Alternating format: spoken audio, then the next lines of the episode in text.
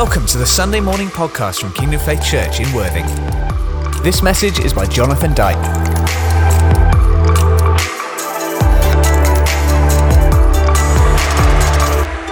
So um, last last Sunday, I understand you had a, a really good time with the Lord, and um, we're continuing our whole theme around living a next steps lifestyle, how to live as a worshipper, and uh, last week was around what what does it mean to grow in the fear and the knowledge of God and to honour Him, and um, we were, shared that message across all four of our congregations last week. Th- this week is very different. And, you, and, if you normally come on a Sunday, you realise, oh, wait a minute, he's on early. Uh, with what God is going to do this morning, we need to give ourselves time. Because um, as we've been going through this journey, we've just been touching on a few things around who is the God that we worship? How do we worship him? Why should we worship him? Um, how God has brought us into a place where we can do that. And um, this morning is going to be a, a, lot more challenging. So I'll just put that out right now, okay? The doors are open, but they are guarded. Hallelujah. Um, but I just, as I'm just going to talk through some stuff and share a little bit of scripture, a little bit of kind of my own story on applying some of the scripture, but also, which is rare for me, I'm going to use some visual aids. So if you come this morning, you, are really going to get a lot for your money. Is that okay? Um, but the, uh, the Bible speaks about patterns. There's all kinds of different patterns. And um, the reason why, the, why God put that word pattern in there is because they give us a little bit of a taste of something without it becoming the real thing. Um, so there are patterns of how people kind of lived and, and, loved God, and there was a pattern of how they could approach God, and there was a pattern of, of what, what people that represented God's people did, and all, all these kinds of things. But then in the New Testament, we find that that pattern is totally and utterly revealed to everybody in Jesus. Jesus isn't a pattern. Uh, he's not Coca Cola. He is the real deal. Uh, he, he is the real deal. And um, just last Sunday, just a little bit of testimony of, of, of, kind of what God was doing there. I, I was in Switzerland uh, with, a, with a, a, church there that relates with us, led by Leon and Estelle. So some of you would know Leon and Estelle. Uh, they were part of what we were doing on Sunday evenings, what, five years ago, four years ago. And they're now um, really the executive pastors in that whole workout in uh, just outside of Geneva. And I was over there with, um, with a guy on Accelerate called Josh, uh, who's quite a quiet guy normally. Uh, until until he goes with me and he seems to come alive and get a little bit of a hooligan. I don't know what happened to him, um, but anyway, it's good to see. Uh, he's got a little bit loud. I, I don't know. I, I, started to pray for him. It's like, you okay? Um, he was fine. He just got a little bit loud. Maybe I. What happens you're with me? I don't know. What, why are you saying yes? Okay. Anyway, anyway. So last week we were at this church. And uh, we arrived, uh, what I was told was a youth meeting, uh, which is fine. I like to be with young people. It keeps me alive. It keeps me fresh. And I said, great. Are we in the youth room then? He said, no, we're upstairs. Why? Because there's 60 people coming. Well, he hasn't got 60 people in his youth. He's got 25 in his youth. And I said, Well, where's all these other people coming from? And he said, It's all their parents. He said, Because when they knew you were coming, they wanted to come. I thought, Great, thank you, Jesus. So I've moved from, uh, from the UK, I've flown over the Alps, hello, I've, I've landed in this little town, then into a little village, and then I thought I was going to be in one small room, and ended up in a bigger room. How many of you know that life can sometimes be like that? You kind of think that you're going to go there, but you, you start in a little room, come more bigger. Do You know what I'm talking about? And it's a little bit like that. So um, we, we just kind just began to pray, really. Just opened up the, the evening in, in prayer on the Friday. And God just began to speak straight away. Uh, there wasn't music particularly. There wasn't band going on particularly. There was probably about 10 or 15 minutes where God was just speaking to individuals in the room. And four of those people gave their lives to Jesus for the very first time. Four people re gave their lives to Jesus. And one person got healed of 10 years of skin condition. So I thought, that's good, let's sit down. you know, we've, flown, we've driven, we've flown, we've waited.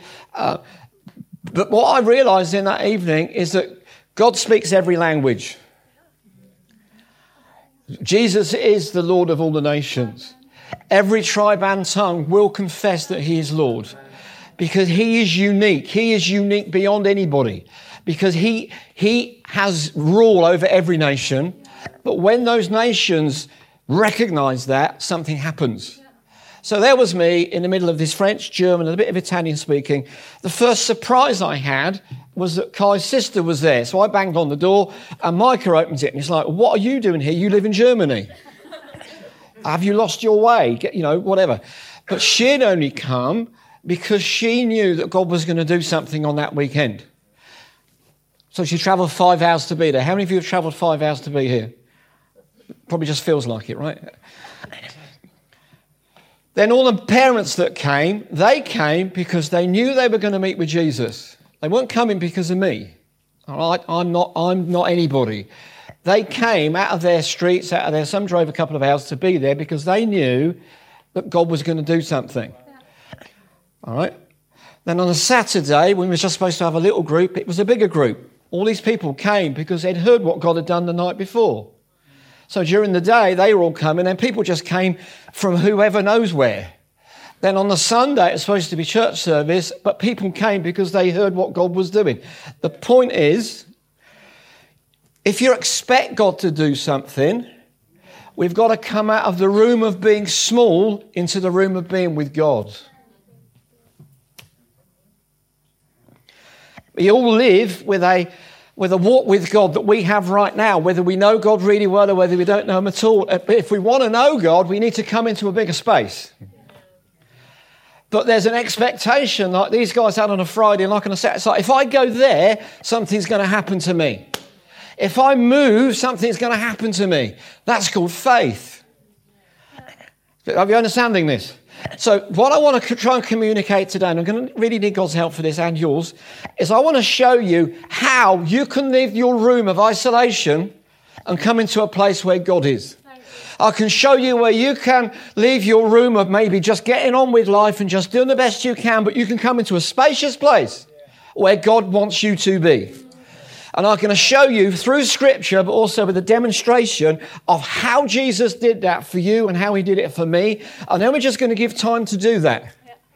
So today is not, oh, that was a good message, wasn't it? Today is going to be, that message has changed my life. Because for me, a good message is not how well it's said, it's how well we respond to it. You, understand that?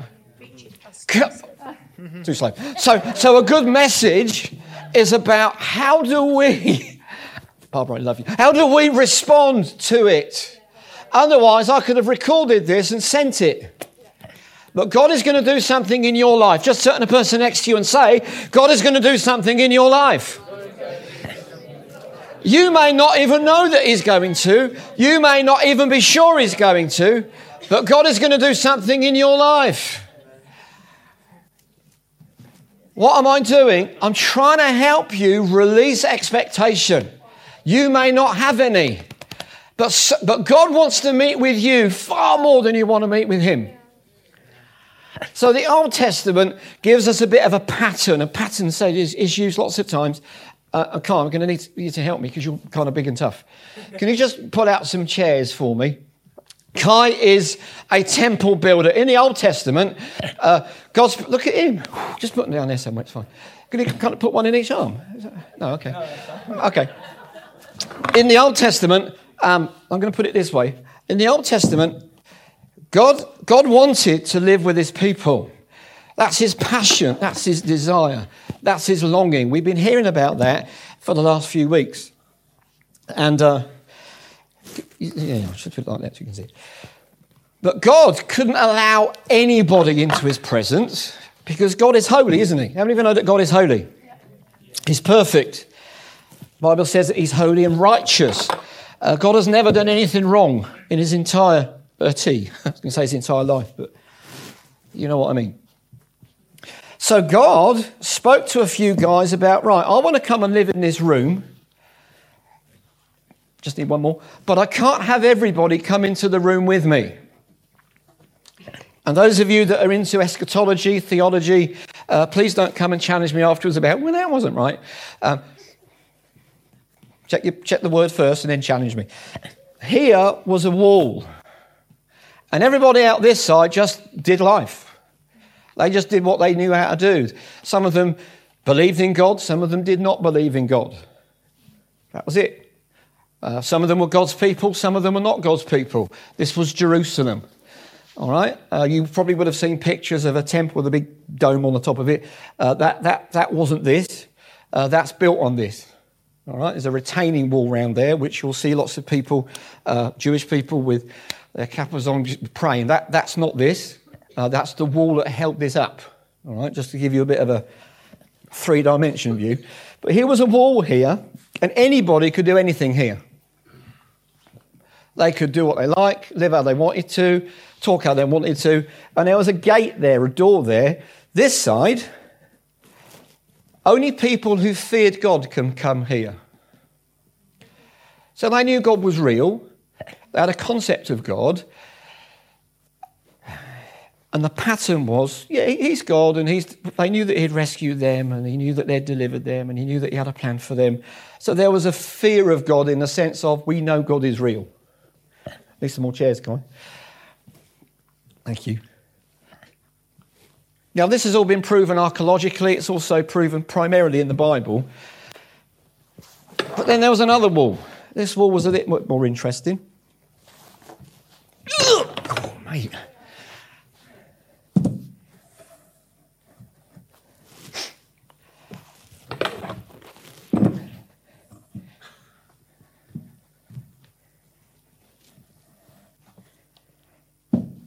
Interestingly, on this wall, one of the things that they found recently was some scripture that said basically, if you're not supposed to be in here, then God is going to judge you.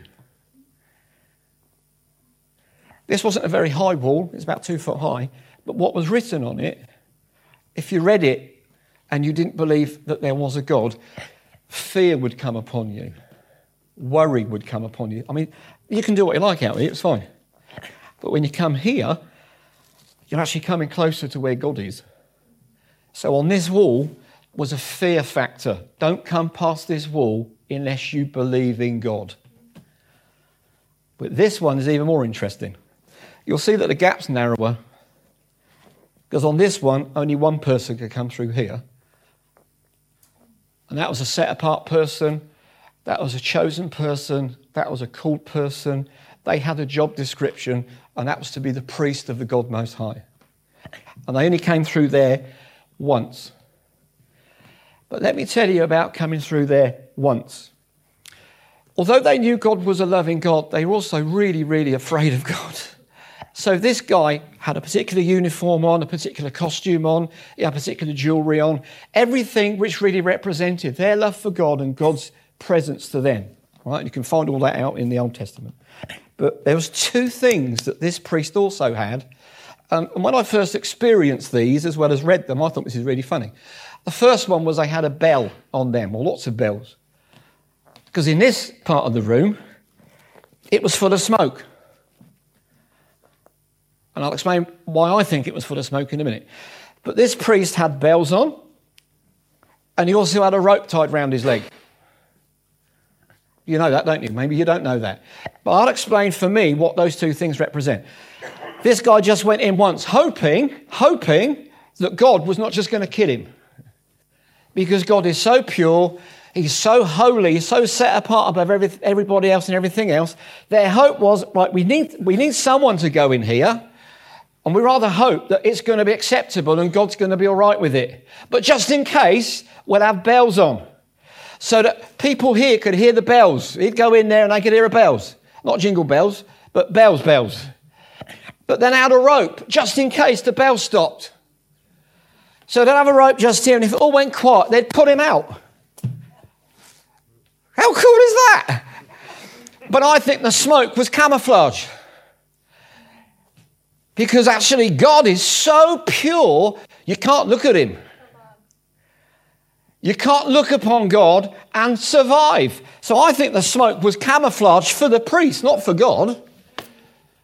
Are you still with me here? And the Bible calls this the Holy of Holies. This is, this is where God is. Everything that God is, is here. Are you still with me here? I know it's a bit of an Old Testament lesson. So out there, you can do what you like. You can sing, dance, do life. You can do whatever you want to do. When you come in here, there's a sense of, oh, God's just next door. We've got to be a bit careful. But then you come through this bit, one person that was clothed right, that had been trained right, knew what to do, knew not, what not to do. But just in case there was two emergencies, one was bales, the other was rope. And then suddenly Jesus appears. And Ephesians 2 says he destroyed the wall of division. He didn't negotiate the gap, make it bigger, he took it away. He says, I've taken, I've removed everything that divides you from God. Everything. Every fear, every failure, every uncleanliness, every unrighteousness, every single thing that the wall was just revealing, I've taken it myself. Jesus became like that wall for you and for me, and it took it away which is pretty cool. That means now we're here. We have a sense of God's close. It's nice. God's there, God's there, God's there. But where's my bells and where's my rope? Just in case it doesn't work. So Jesus went through on our behalf and he destroyed that as well. Because he is the great high priest forever. And there are two things which Jesus had, which nobody else had. One was his blood, the other was his body. And the Bible says that his body is now the gate. There's no physical door, there is no literal door. It is our faith in who Jesus is. And the blood that Jesus shed now covers. This blood is like your camouflage. Because when God sees you, when you give your life to Jesus, you receive the camouflage, the blood of Jesus. And when we come to this place, God doesn't see you, He sees you through the filter of the blood of Jesus. He doesn't see what an idiot we've been or how foolish we've been. Now, He wants to deal with that, and He deals with that through the body given, forgiveness, cleansing, and also the blood, which is mercy. Are you still with me here? I'm trying to give you thousands of years of Old Testament history in 10, 10 minutes. So there is, there's behavior out here. It's fine. You can do what you like. You come at this point, it's actually, hang on a minute. God wants me. There's a pattern that He has for my life. Then you start coming here, and it's like, God, you're in the room. What happened in Switzerland was we moved from there to here in a moment. Because one after another, people suddenly realize Jesus is in the room. He's walking around my robe. He's sitting on my chair. He's sitting on my life. He's sitting in my need. He's sitting in my lack. He's sitting in my sickness. He's sitting in my condition. Why? Because whatever God touches, God changes. God didn't want you and me to just live outside of a wall. He didn't want you and me just to have one person come in and out once a year. No, he wanted you and me to live here. Here. And there's no way, no way that anybody on the earth was going to be able to do that. So God sent the best he had, which was Jesus. Is this making any sense to you? It's a history lesson, all right? Okay? But we've got to get that reality. When you give your life to Christ, that's how it is. God okay, for the sense the analogy, is there. But the Bible says, so are you. so are you. You're not over there. You're not even here. You're here. In fact, this bit here, only men could go to. Woo!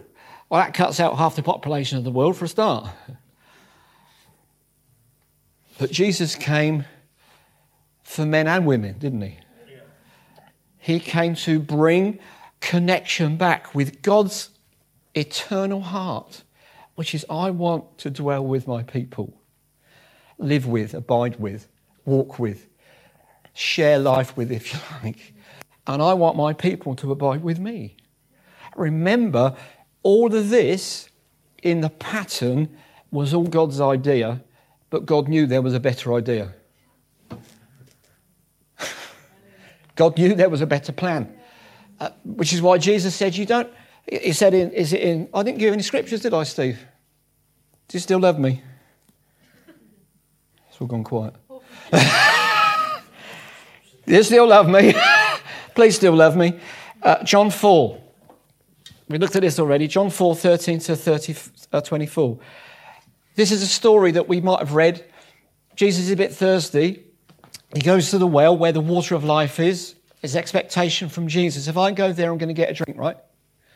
Even Jesus operated with expectation. Jesus didn't go out into nowhere to get a drink. He went where he knew he would get a drink. And he met this lady from Samaritan, from Samaria. Now, issues in her head. Well, I can't go here because I'm a woman. And actually, as far as Jews are concerned, I'm over here anyway because I'm not quite as good as they are.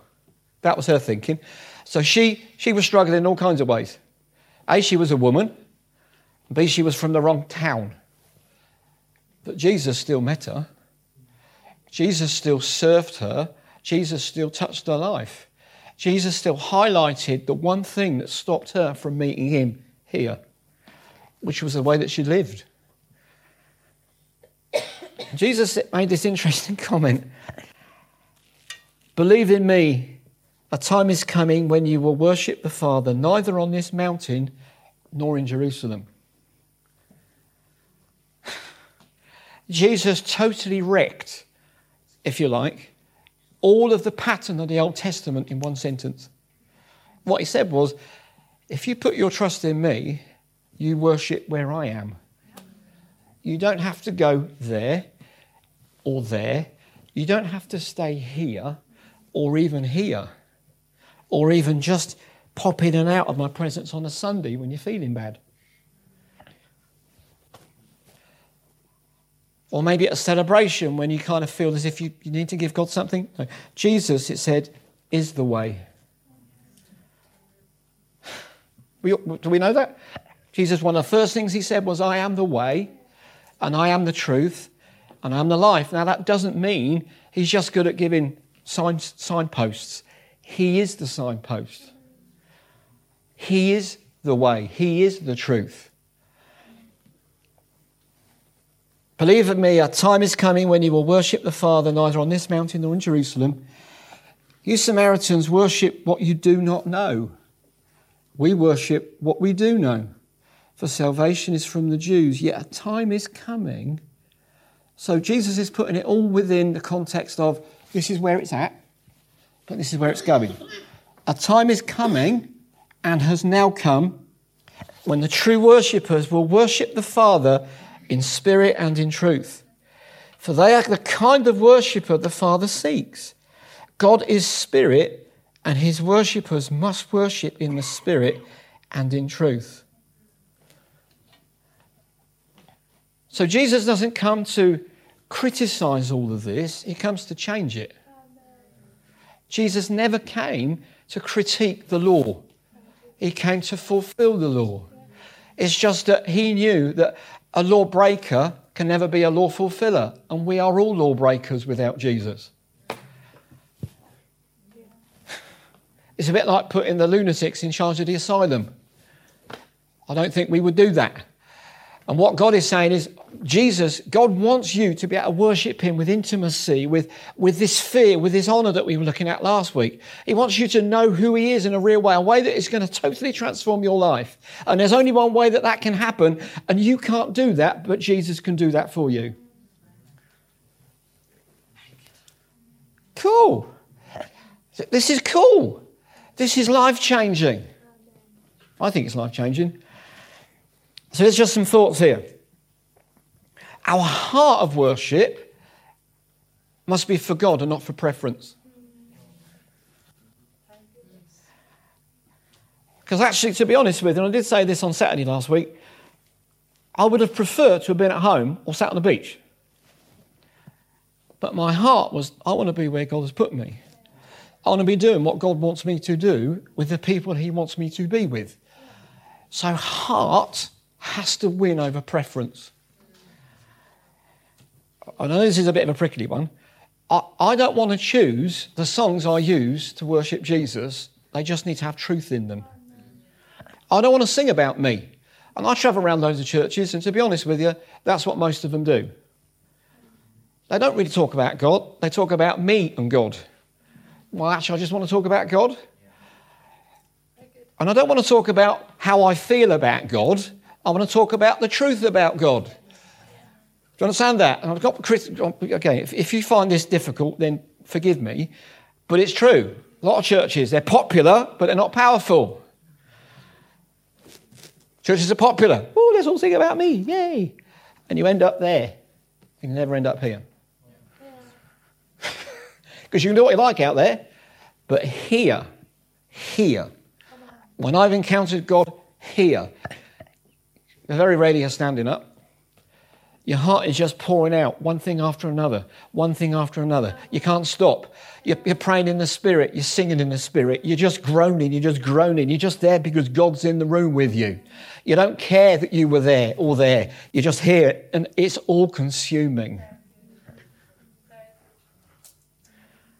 You lose touch of, did they play my favourite song? No, am I with my favourite person is the key.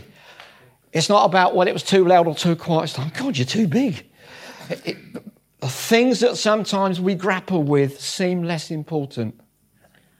What is important is Jesus, you're in the room with me. So it's got to be heart, but not preference. It's got to be spirit led, but not weird. We all do weird stuff. I do weird stuff, you do weird stuff. Some of it is what we've seen other people do and we think it's fine. Some of it is what we've been shown how to do by leadership, rightly or wrongly. But it's got to be spirit led. The Bible speaks about this orchestra of God, this orchestra of the band, this orchestra of, of songs and movement and flow and ebbs and flow. And it's only the Spirit can do that. I mean, I've got to some places where, again, please don't get offended by this. You, play the first song, and people are up and they're waving around and doing stuff. That's fine, but that's out there. And we'll look at what's out there in a minute then suddenly God begins to move some of the walls away the walls of preference and the walls of choice and the walls of jealousy and the walls of celebrity. And He starts taking away the walls of, hey, look at me, or the walls of, don't look at me. And suddenly you just find that there's only you and Jesus here. And I've been there, I've been through that journey, constantly going through that journey. What do people think? I don't care what they think. Whatever, because here it's just Jesus. I just want to know what you think. It's not that I don't care, but I, I care more about you and you care more about them. So it's got to be heart but not preference, spirit but not weird, a mind but not our opinion. Because we've got, we've got a heart, we were born with one. We've got a mind, we were given one. But it's got to be okay, God, do, do you like what I'm doing? Am I offering something that I know you like? Am I just offering what I like? Because out there, you can do that. Here, you can do it a bit more. Here, you can't. Because we become the offering here. Do you understand that? We become the offering. We become the portion that God's looking for. You and I become the sacrifice, if you want to put it that way. Although that can sound a bit painful, sometimes in my experience it has been. Uh, somebody the other day said, What was it really like to meet with God? And I said two words it's awesome and it's awful. To be honest with you. But it's good. So I want to keep doing it, and I know that I can. It's soul, but not soulish. Bible says about worship the Lord your God with all of your heart, all of your mind, and all of your soul. Out here, it doesn't matter if it's soulish because everybody's kind of doing the same thing. Here, there's just a few people did it. Here, anything that distracts from who I'm worshipping is soulish. You see how narrow it gets. So out there, it doesn't matter. Here, matters a bit more. Here, it all matters. Because Jesus said some funny things about himself. When you've seen me, you've seen the Father. That would have freaked them all out for a start. If you want to know whether what God looks like, look at me, is what he was saying. But then he said, I'm going now. I've got to move from here through here to here, but I'm going to send you the Holy Spirit. And the Holy Spirit is going to remind you of what I've said and what I've done. And the Holy Spirit hasn't come to big up the Holy Spirit, the Holy Spirit's come to big up Jesus. You're still with me here? So Jesus literally lived out there, but he was still related to God as if he was here. Come on. It's cool. His whole life was of worship to his Father. His whole language came out of worship to his Father. Even when he was being crucified, punished before that, he only, he only spoke up when somebody was going to deny the truth. You really the Son of God? Yes, I am. but Jesus lived out there, but he lived from here. And he put down every division. Ephesians says this loads of times. Hebrews says this loads of times. Some other books in the Bible.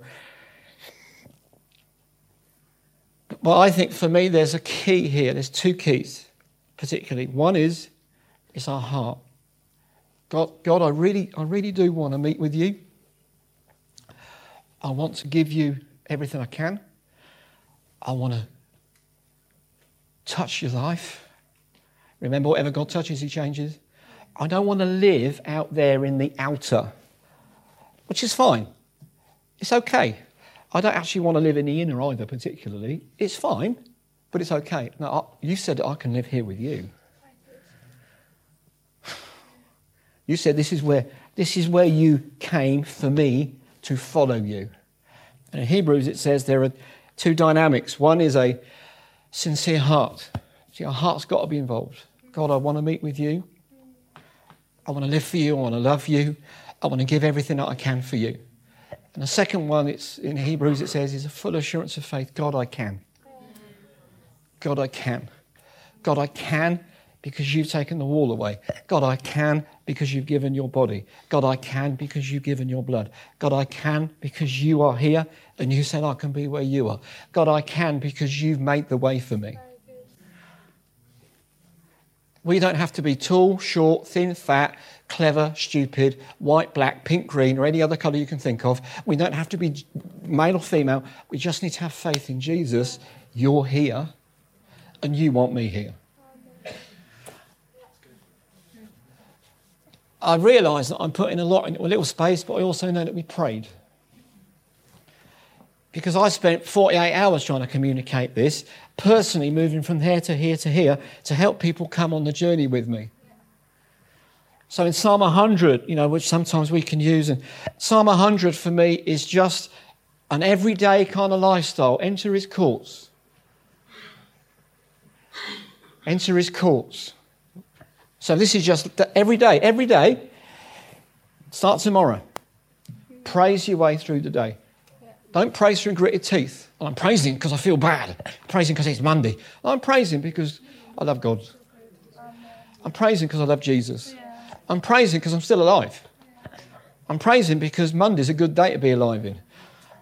And as soon as you start doing that, the Spirit of God will start drawing you up. If you can't praise God, just give Him thanks. If you can't think of anything you're thankful for, thank Him that you're still breathing. That's quite a good thing to thank Him for because the Bible says God can take our breath away like that.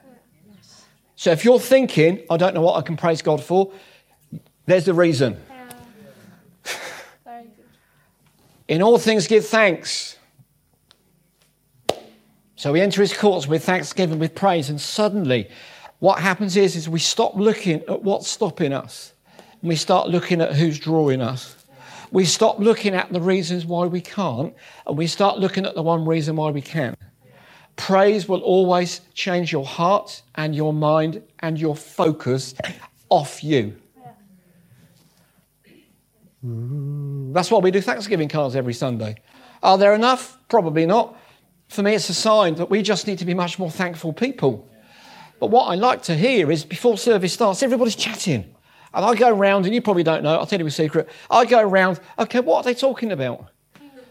Not that I'm being like a busybody, but are they, are they thanking God for a great week? Are they thanking God that they survived the car crash, which is what Kai did? Are they thanking the Lord that ah, that got your attention? That's why he wrote an orange card, because he's thankful.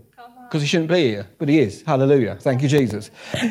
but we've all got something to be thankful for. It's not the measure, it's where we give the measure. the measure you give. And to be honest with you, last week when I was in Switzerland with, with Josh, and you know, those of you that know Josh, talking to Josh, sometimes you've got to pull a word out. Just talk to me. He's big, he's too big to hit. He's just too big. Talk to me. And as soon as he began to speak, I couldn't shut him up. And I believe sometimes we're a little bit like that. It's, it's God is saying, Talk to me.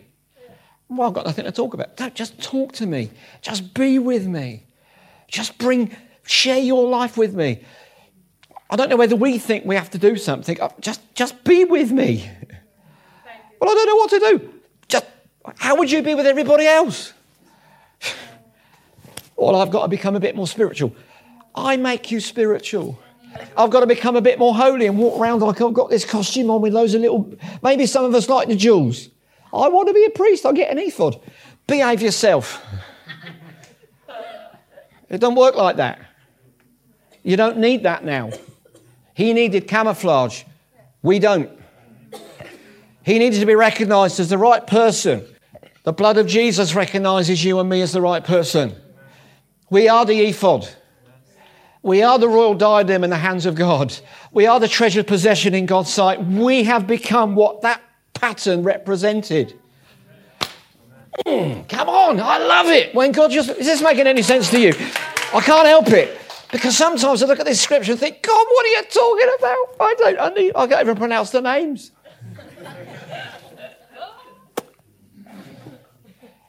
and some of it's just not in the right order. God, do you know what you're doing? He says, Look at Jesus. Boom. Well, everything that was a pattern, because that's all they could deal with, is now a different pattern. Where something that happened once a year happened once forever.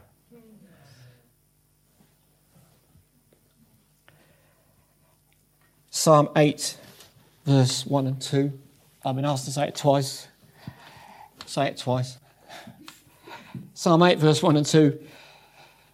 O Lord, our Lord, how excellent is your name in all the earth, who has set your glory above the heavens. Out of the mouths of babes and nursing infants, you have ordained strength or praise, if you've got a New King James, because of your enemies, that you may silence the enemy and the avenger. Let me tell you, if we cultivate a lifestyle of giving thanks and praise, your enemies will leave the room. And I don't care what they sound like, what they look like, whether they got mates, whether they got weapons, whether their biggest weapon is their words. But I tell you, when you begin to praise, when you get to give thanks, praise damages problems. It damages them. Praise is a weapon. Then in Psalm 149, 6 to 7, this is why it's such a powerful weapon. Psalm 149 says this Let the high praises of God be in their mouth and a two edged sword in their hand. That's an interesting word, let. It means let.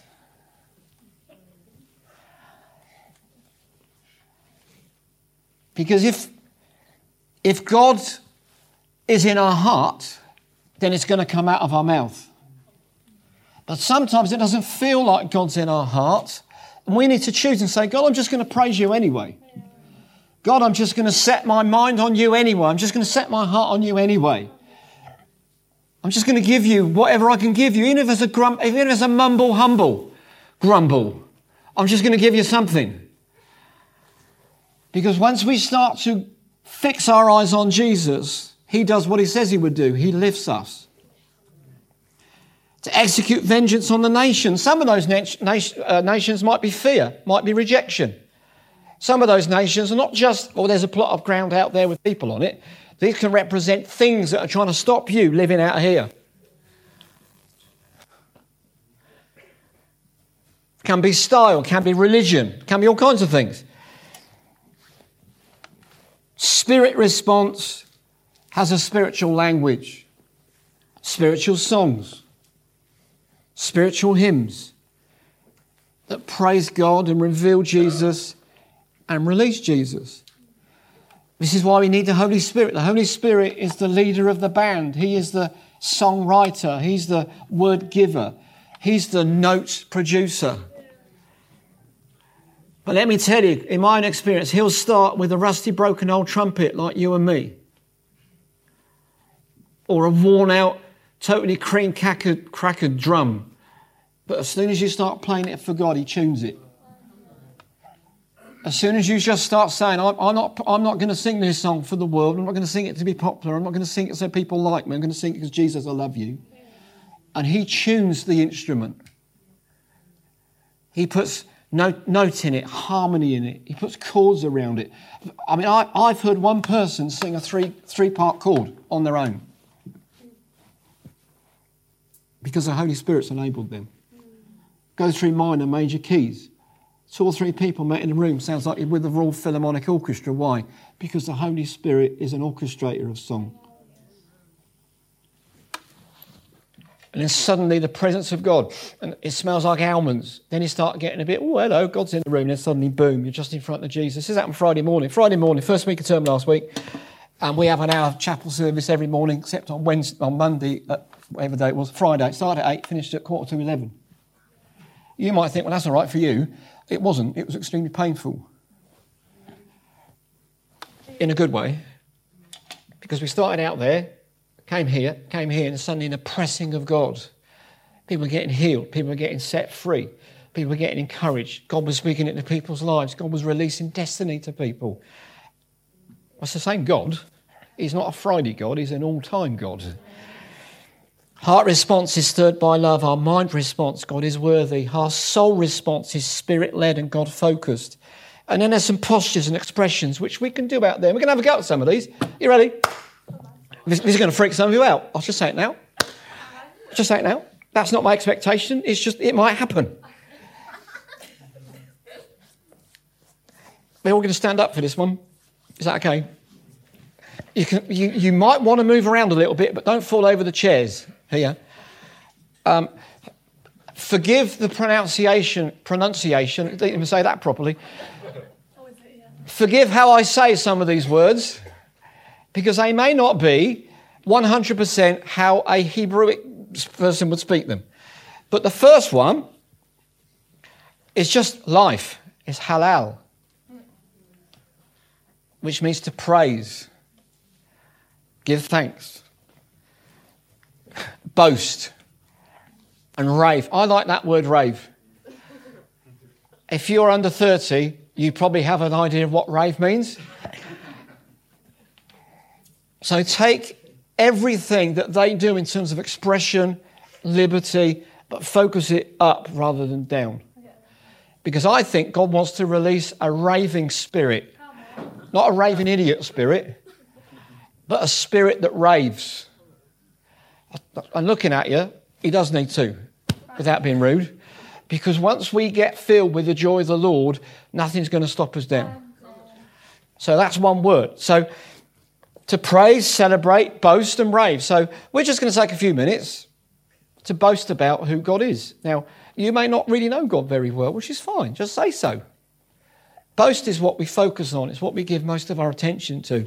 We can boast about strengths and we can boast about weaknesses. We can boast about how well we know God, or we can boast about what, how well we don't know God.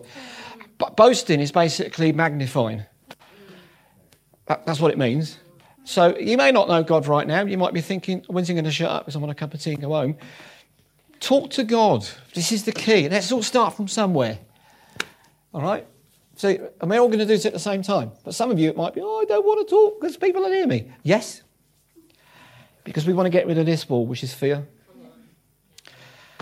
Is that okay? Do, do we need some? Just play something because it just will help people. All right? We, don't, we want to make it easy, not hard. Don't play anything from status quo or anything. Just, just play something that's got God in it, right? so we're going to spend a little bit of time halaling. So if you know God, you can probably think of something already that you want to boast about God. How good he is, how faithful he is, maybe, how kind he is, I don't know. Um, you know, if you kind of know the Bible a bit, you'll know that this morning his mercies was new. Well, boast about that. Sunday needs to hear someone boasting about that. Might be you just want to boast about his generosity, his goodness, his faithfulness. And you can speak it, or you can sing it, or you can just, but, but say something. It might just be, God, I don't know what's going on. Please help me. I just don't get it. But I'm going to trust you in these moments to help me. Well, that's, that's also boasting.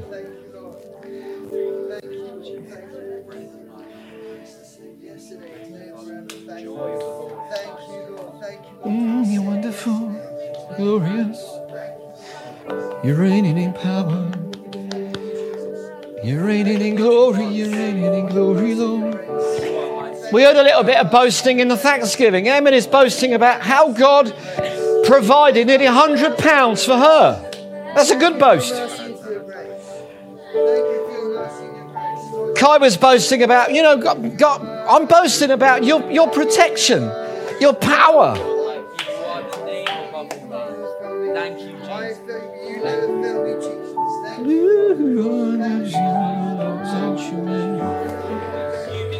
If you've got a job, boast that you've got a job.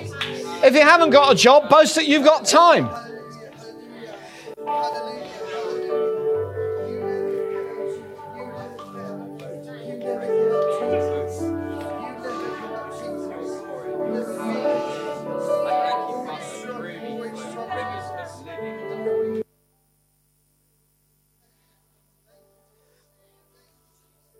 Awesome.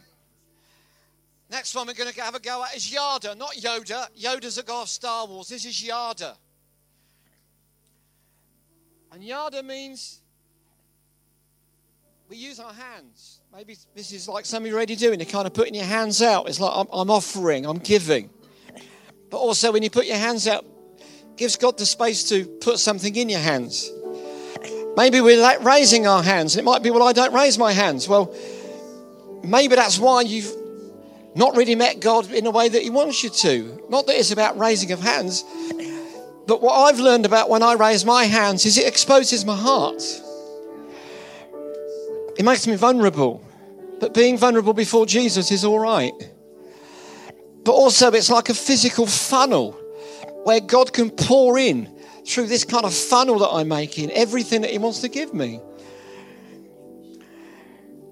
So maybe you just you continue to boast and just give thanks. Maybe you just want to raise your hands. Also, for sometimes, and I saw this a little bit a few weeks ago, it's almost like, Father, just lift me up. Father, help me up. Help me be where you, you want me to be. And sometimes it can be like that. It's just like, just Lord, just raise me up, lift me up. And on some of those times, I've literally felt the hand of the Lord grabbing hold of my hand and he just lifted me. And it's been like a fast accelerator and a, and a speedy elevator. Suddenly it's like, wow, oh God, you're in the room with me.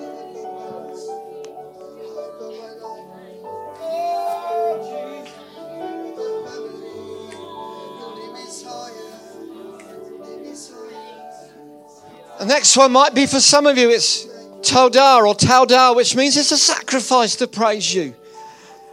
And as we were praying this morning, God spoke to me about this. It might just be that our life is just a mess. Our bodies are just a mess. Our mind's just a mess. And God is saying, Give me the mess and let me touch it. It might be that our whole world is falling to bits. You know, maybe we just run out of space and time and finances, but in the middle of it, God says, No, lay yourself onto me.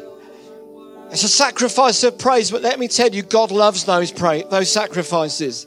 And He will touch it, He'll change it, He'll consume it, He'll reform it, He'll restructure it.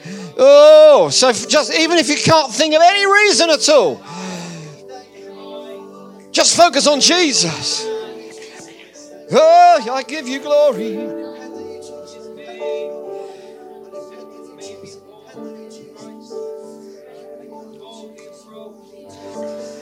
Maybe the sacrifice is what will people think? What will people say? Lay it before God. Speak and say something. This is your time, your moment. Thank you for listening to this Kingdom Faith podcast. We trust it's been an encouragement to you. For more information and resources from Kingdom Faith and our other audio and video podcasts, please visit www.kingdomfaith.com.